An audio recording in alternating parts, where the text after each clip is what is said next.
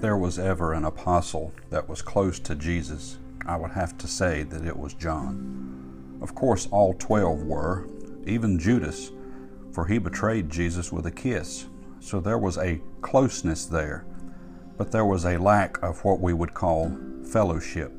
There was a lack of abiding when it came to Judas. John was the beloved. John was the one that was often found in the bosom of Jesus. He was the one that was there. John knew what it meant to be in fellowship. He knew what it meant to abide. In John chapter 15, he says, Abide in me, and I in you. As the branch cannot bear fruit of itself except it abide in the vine, no more can ye except ye abide in me, says Jesus.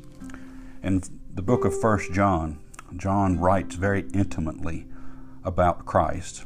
He says, That which was from the beginning, which we have heard, which we have seen with our eyes, which we have looked upon, and our hands have handled of the word of life. For the life was manifested, and we have seen it, and bear witness, and show it unto you that eternal life, which was with the Father, and was manifested unto us. And then comes this key verse That which we have seen and heard, we declare unto you, that ye also may have fellowship with us. And truly, our fellowship is with the Father and with His Son, Jesus Christ. I take this verse to mean three things.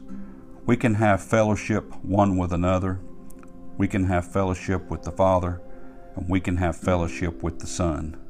We can have fellowship with those around us, we can have fellowship with the one above us, and we can have fellowship with the one, Jesus Christ, within us. Fellowship and abiding, two key words in the relationship with Christ. Let's find those two words today and make them real. May God bless you and have a wonderful day.